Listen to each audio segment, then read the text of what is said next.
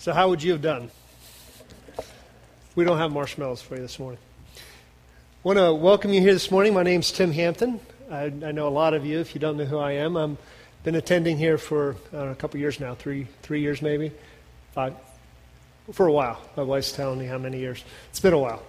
Um, I am uh, in the elder. Mike asked me to introduce myself, so that's why I'm telling you who I am. Uh, in the elder training program right now, and uh, I previously had pastored for about 10 years uh, in Walkersville and taught for a couple years at New Life Christian School, and uh, here to share the word with you here this morning. Let's uh, pray. Heavenly Father, thank you, and we welcome you and invite you into everything that's said and done here this morning. Guide us in our thoughts, guide us in uh, hearing your word. In Jesus' name, amen. Do you remember in school when a teacher would come out and say, Okay, put your paper, put your, clear your desk, get out a piece of paper, get a pencil out. We're going to have a quiz. Remember that? And some of you hear that and go, mm. Uh, made you a little nervous, or, or, people get a little uptight. There's usually a groan from the class uh, when you're having a quiz or a test. Or maybe you had that dream where you show up for a final and you realize you forgot to study. Did you ever have that dream? And you're going to take the test and you're, completely unready uh, for the test when it comes. Uh, or maybe you like taking tests. Maybe there's some people who enjoy tests and quizzes and, uh, and being able to test and see what you know. Either way, it didn't take long when you were in school till you realized that quizzes and tests were really part of the game. It was just part of uh, what you had to do. You knew they were coming sometimes. Sometimes you had pop quizzes. Uh, but it was something that you knew that was coming up. And it's true in school, but it's also true in life that tests will come, and there's really no getting away from it, there's no getting around it. And when I was teaching, so I was thinking about tests. When I was teaching, one of the things I would uh, hated was when you'd spend 45 minutes in a class just pouring your heart into a lesson and teaching something. I was teaching Bible. I would teach something from the Bible. I thought was very significant. And, and somebody would raise their hand, and what question would they ask? Is this going to be on the test? And you think, oh, you're missing everything that we're here trying to learn. So tests come, and in life, it's, it's not like that. And, and, and, people ask that question is it going to be on the test? And sometimes yes, sometimes no. But I think in life, if we were to ask God, will this be on the test? I think his answer would be yes. Everything is on the test. So I want us to think about that a little bit this morning. I have a quote here from uh, Tom Bodett. Anybody know who Tom Bodett is? Motel 6, remember him? We'll keep the light on for you. So, great theologian, Tom Bodett, uh, he said, The difference between school and life. In school, you're taught a lesson and then given a test. In life, you're given a test that teaches a lesson. So think about that as we go into talking about the book of James today. Today we're beginning a, a series on the book of James. Uh, so we want to kind of give some introduction to that and, and uh, go into some of the first things he's talking about. It's really a letter written by James to a group of people who were undergoing severe testing. Uh, there were, and you, you, read the whole book of James, you find out that some people were undergoing financial testing. Uh, there were relationship difficulties. Uh, there's some people with habitual sin that they were dealing with. Uh, there's doubt, sickness, loneliness, injustice, materialism. Maybe you can relate. Maybe you can. I suspect most people can at some level relate to tests in life. As, if you turn with me to the book of James, or the letter of James, uh, the teacher in me wants to ask a few questions. Where's James found? Is it Old Testament or New Testament? New Testament. Okay, we narrowed it down. Anybody know what comes right before James?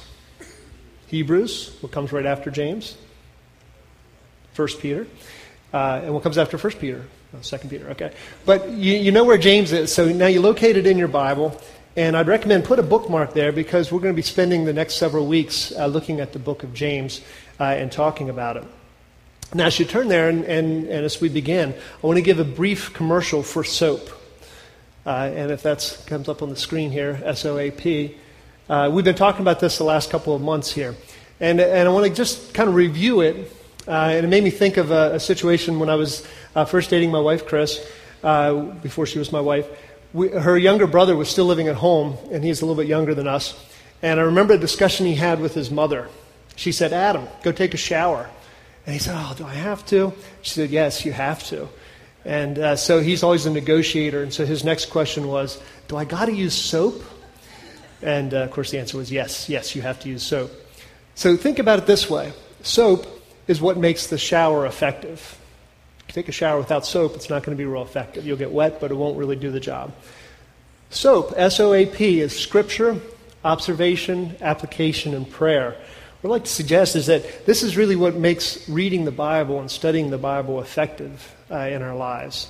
So I want you to think about that. In fact, today I'm going to use those, that acronym as, as kind of our pattern for the message this morning. So you can kind of follow along. And I'm going to walk through kind of how I would do this and uh, share some things that I, I gleaned and that I think God opened up this week uh, through the scripture as well. First thing, S stands for scripture. And one of the most important things that you can do, that we can do to grow as a follower of Christ is to take in the Word of God on a regular basis and to, to constantly have it coming into our lives, whether it's hearing it or reading it uh, or experiencing it some other way. But we need to have the Word of God coming into our lives uh, regularly. Now, I encourage you, if, you're not used to reading the Word of God, that, that uh, you, you just take a chance. Go ahead and try it. Don't worry about what you don't understand, because I know sometimes when you just start, it's, it's a little intimidating because it's a big book and there's a whole lot in there. Don't worry about reading the whole thing, but uh, start and trust that God, if there's things you don't understand, don't worry about it now, but uh, God will reveal them as you need them. But read it and listen to it on a regular basis. The youth actually have a challenge uh, as they're getting ready to go to Momentum. Uh, and the challenge is for them to read the book of James 20 times in a month. So if the youth can do that, just encourage you, consider that possibility as a challenge. Uh, but do that and, and just constantly be thinking about the Word of God. So I want to start off by reading the Scripture. And you can listen, you can follow along, you can read up on the screen. And uh, we're just going to read James chapter 1, verses 1 through 12. James, a servant of God and of the Lord Jesus Christ, to the 12 tribes scattered among the nations, greetings. Consider it pure joy, my brothers, whenever you face trials of many kinds, because you know the testing of your faith develops perseverance. Perseverance must finish its work so that you may be mature and complete, not lacking anything. If any of you lacks wisdom, he should ask God, who gives generously to all without finding fault, and it will be given to him. But when he asks, he must believe and not doubt, because he who doubts is like a wave of the sea, blown and tossed by the wind. That man should not think he will receive anything from the Lord. He's a double minded man, unstable in all he does. The brother in humble circumstances ought to take pride in his high position, but the one who is rich should take pride in his low position because he'll pass away like a wild flower. For the sun rises with scorching heat and withers the plant, its blossom falls and the beauty is destroyed. In the same way, the rich man will fade away even while he goes about his business. Blessed is the man who perseveres under trial because when he has stood the test, he will receive the crown of life that God has promised to those who love him. Now, I encourage you as, you read the scripture and listen to the scripture to ask yourself some questions. You know, what, what word step, stood out to you? What phrase caught your attention? What made you ask questions and wonder, hmm, I wonder what does that mean? Uh, and, and ask yourself those type of things as, as you're reading the Word of God and trust that God will begin to reveal things to you because He promised it. The Holy Spirit who inspired the Word of God also lives in us as believers, and his intent is to, to open it up for us so that we can understand it and apply it to our lives. Another thing that's helpful in, in reading Scripture uh, is to look at it from different perspectives. One of the things in the youth challenge is they, they suggested try reading it in different, uh, different translations. I'm just going to read the first eight verses again. Uh, this is from the message. It's a whole different type of translation, so it'll sound very different. But just listen to how it sounds this way. I, James, am a slave of God and the Master Jesus, writing to the 12 tribes scattered to kingdom come. Hello. Consider it a sheer gift, friends, when tests and challenges come at you from all sides. You know that under pressure, your faith life is forced into the open and it shows its true colors. So don't try to get out of anything prematurely. Let it do its work so that you can become mature and well developed, not deficient in any way. If you don't know what you're doing, pray to the Father. He loves to help. You'll get His help and won't be condescended to when you ask for it. Ask boldly, believingly, without a second thought. People who worry their prayers are like wind whipped waves. Don't think you're going to get anything from the Master that way, adrift at sea, keeping all your options open. It sounds very different. You might get some different things out of hearing it from different perspectives and different ways of writing it. So read the scripture, and that's where we start. Read the scripture and just listen. Listen and, and, and ask God to reveal things to us. I'm going to share with you the second uh, letter is O, and that stands for observation. I want to share with you some of the observations I made in the last uh, couple of weeks as I've been preparing and, and reading the scripture, and some of the things I found through some investigation that I did uh, based on my observations. And we'll just go through a couple different parts here and walk through uh, with you and hopefully share some things that might be helpful for us. Uh, James chapter 1. 1 through 4. Just a couple thoughts that I noticed here. First of all, I'll tell you a little background. James uh, is a, a, letter, as I talked about, uh, written by uh, James, who was actually the brother of Jesus, just to give you a, a, little insight here. And very humble man. If you think about it, he was the half brother of Jesus, doesn't even mention it here. Seems like that would be kind of the name dropping thing you might want to do to get people to read your letter. But uh, he just says, This is who I am. I'm a servant of God. James also a man of great prayer. The things I read about him, one of the things that described him was that he was on his knees praying so often that it was said that his knees were like the knees of a camel because they're all calloused and from being on his knees all the time. So, very humble man who is praying for these people, and he's sending this letter to encourage them. He's sending a letter to the 12 tribes that were scattered everywhere. And they were scattered because they were under persecution. So things were very difficult. And sometimes they had to run even for their lives. And uh, they, they struggled financially, struggled with loneliness, they struggled with a lot of different things because they were being scattered throughout the world. So he starts off his letter in verse 2, and he says, Consider it pure joy, my brothers, whenever you face trials of many kinds. And as I read that, I thought, You've got to be kidding.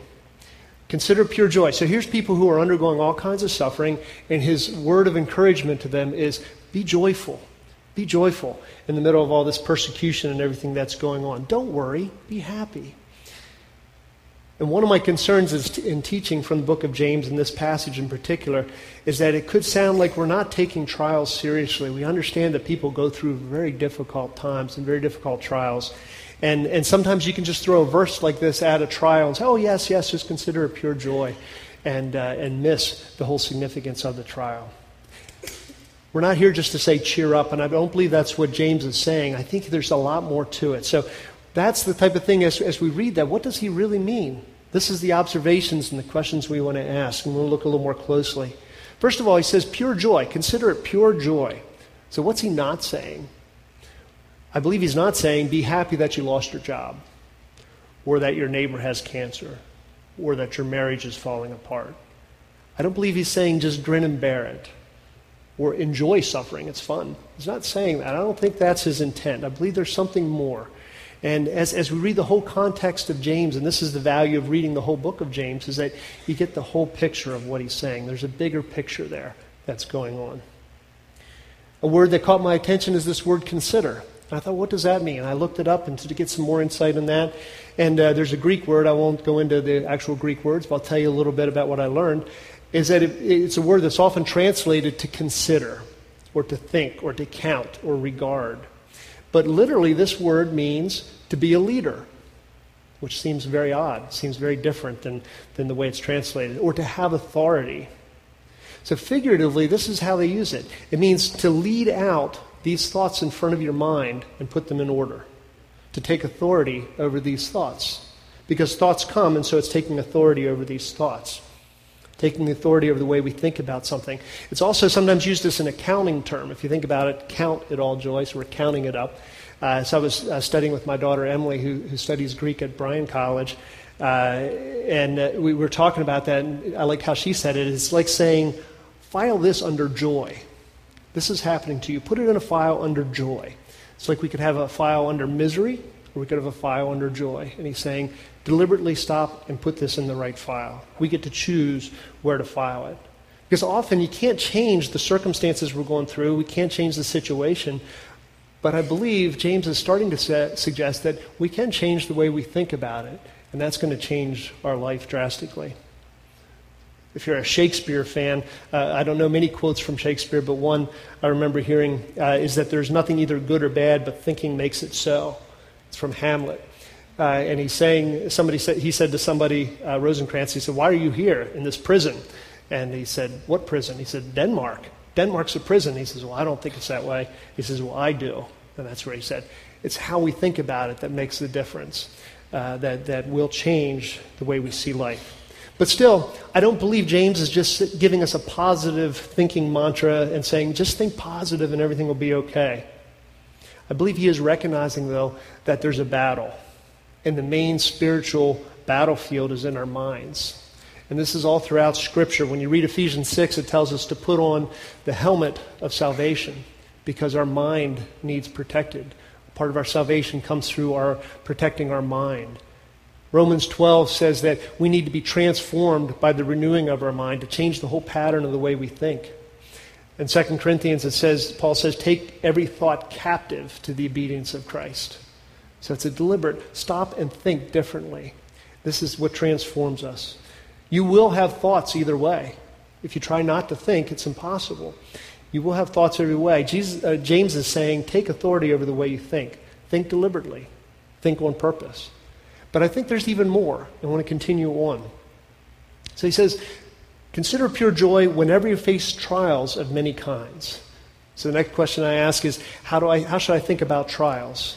And a couple things I noted here. One is you notice it says whenever you face trials, not if you face trials, because they will come. We will undergo tests and difficulties in life. Jesus said, In this world you will have trouble. Didn't he say that? That's a promise of Jesus. You know, we, we like to remember the promises of God, put them on keychains and things like that, but you don't see that one on a keychain or refrigerator magnets very often. In this world, you will have trouble. But Jesus said that. Peter says, Don't be surprised at the painful trial you're suffering as though something strange were happening to you. Why are we shocked when we have trials? Everybody has them. We all go through them. It's the nature of this world.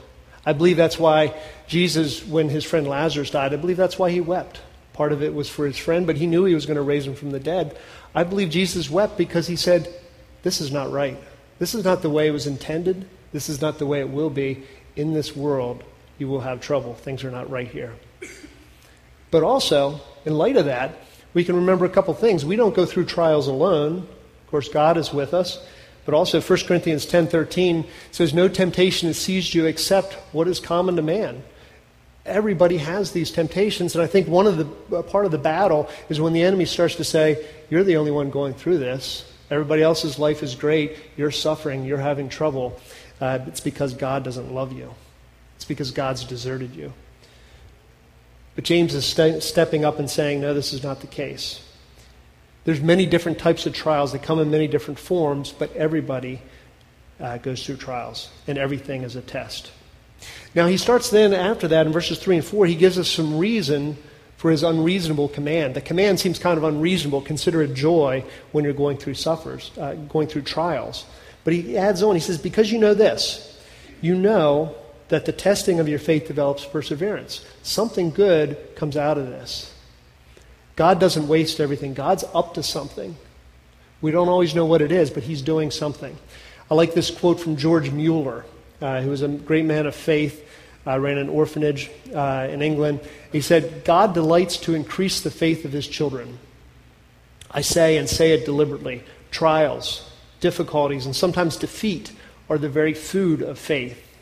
We should take them out of His hand as evidence of His love and care for us and developing more and more that faith which He is seeking to strengthen in us. God's using these things. He's not wasting everything. Testing develops perseverance. One of my favorite stories lately, the last year or so, has been uh, from 1 Samuel 17. Uh, it's the story of David and Goliath. You've probably all heard the story of David and Goliath. And, and as I was reading that a little while ago, I was struck by David's uh, explanation of why he could face this giant, Goliath. And he said, When I was tending sheep, my father's sheep, a bear would come and take one of the sheep. And I would go after that bear, and, I, and when he turned on me, I would kill him and take back the sheep. And then a lion would come and the same thing, and he would go and take the sheep back from the lion. He says, The same God who delivered me from the paw of the lion and the paw of the bear will deliver me from this giant.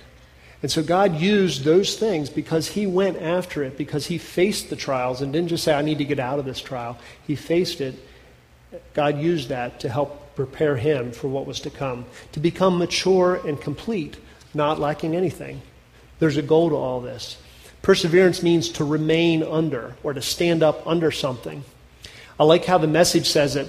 Uh, after it says, you know, consider it joy and all this, he says in verse 4, don't try to get out of anything prematurely. I think that's sometimes where we miss it. We, we have a trial. Nobody likes to go under a trial or have a test, but we try to get out of them. We try to avoid anything that's difficult because who, who wants to go through a trial? Hebrews 12, 11 says something interesting. I, as we read this and you think about it, going through trials and tests don't necessarily make us mature. He's not saying that. Everybody goes through trials and tests, but not everybody becomes mature. Hebrews 12, 11, it says it's the ones who become mature are the ones who are trained by it. So we're going to go through the tests anyway. So the question is are we going to let God do something in us that's going to take us to a different place in life, to a different level of maturity? Some of us, unfortunately, I think because we're always trying to get out of, of trials, end up missing the maturity that we could have. We go from relationship to relationship or, or place to place uh, to try to get out of difficult situations. And I don't believe he's saying to never leave a situation, but I think the way the message says it, don't leave it prematurely. Premature is before we become mature. So sometimes we need to stick at it, but I think it's asking God and finding out what should we do. In fact, that's where James goes next. He says, okay, well, what do we do when I don't know what to do? Should I stay? Should I go?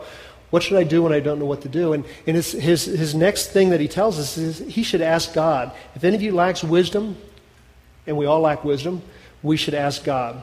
We should ask God and invite Him into every situation. That's the essence of prayer. We say, Lord, here's my situation. I welcome you and invite you into this situation. I'm turning to you for wisdom because I don't know what to do. I need guidance. It reminded me of a, a man who stopped and asked me for directions. Uh, I live in Walkersville. We were having a yard sale, and he stopped and asked me how to get someplace in Walkersville. So I told him, and he said, "No, nah, that's not right."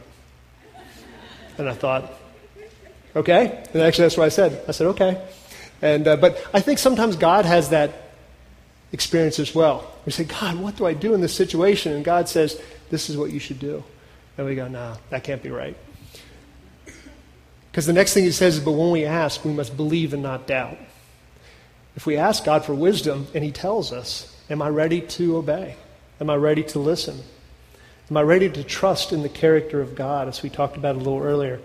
The, and he says, ask God who gives generously to all the, the way this is in Greek, it actually says the generous giving God. It's like an adjective describing God. God's the generous giving God. It's part of his character to give. In fact, he's waiting for us to ask.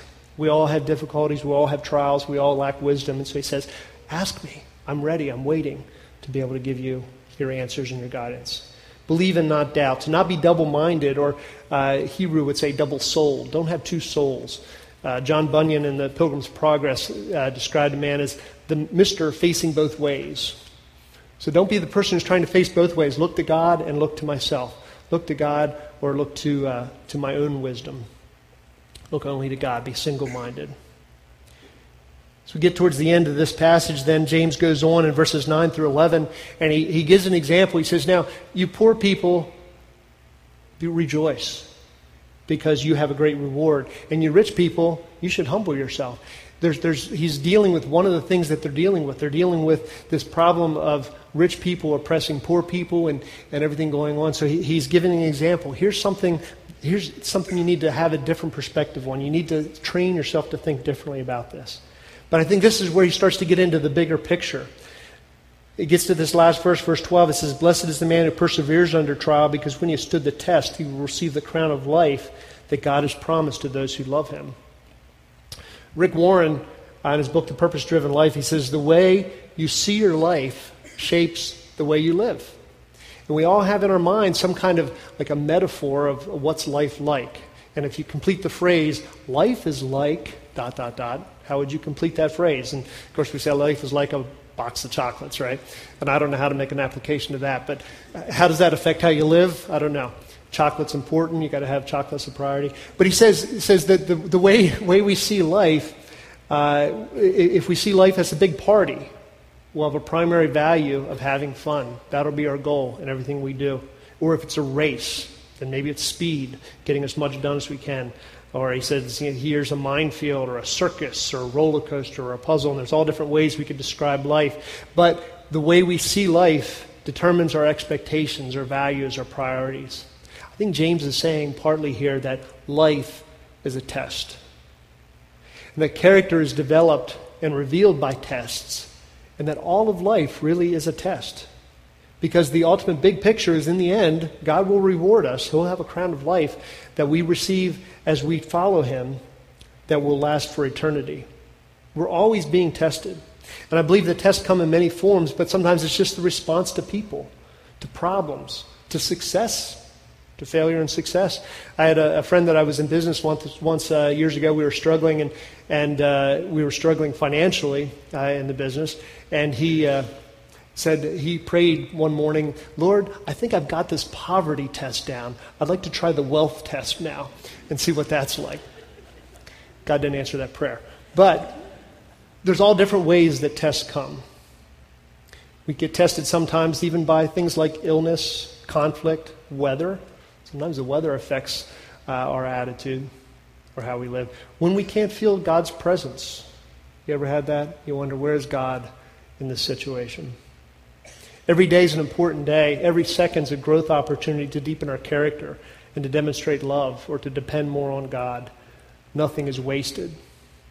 And ultimately, the good news is that God knows these tests are coming, and he, as a good teacher, He wants us to pass. I've had some teachers, I think, that really delighted in seeing their students fail a test because that meant they were a good teacher or they, they were a tough teacher, they knew a lot.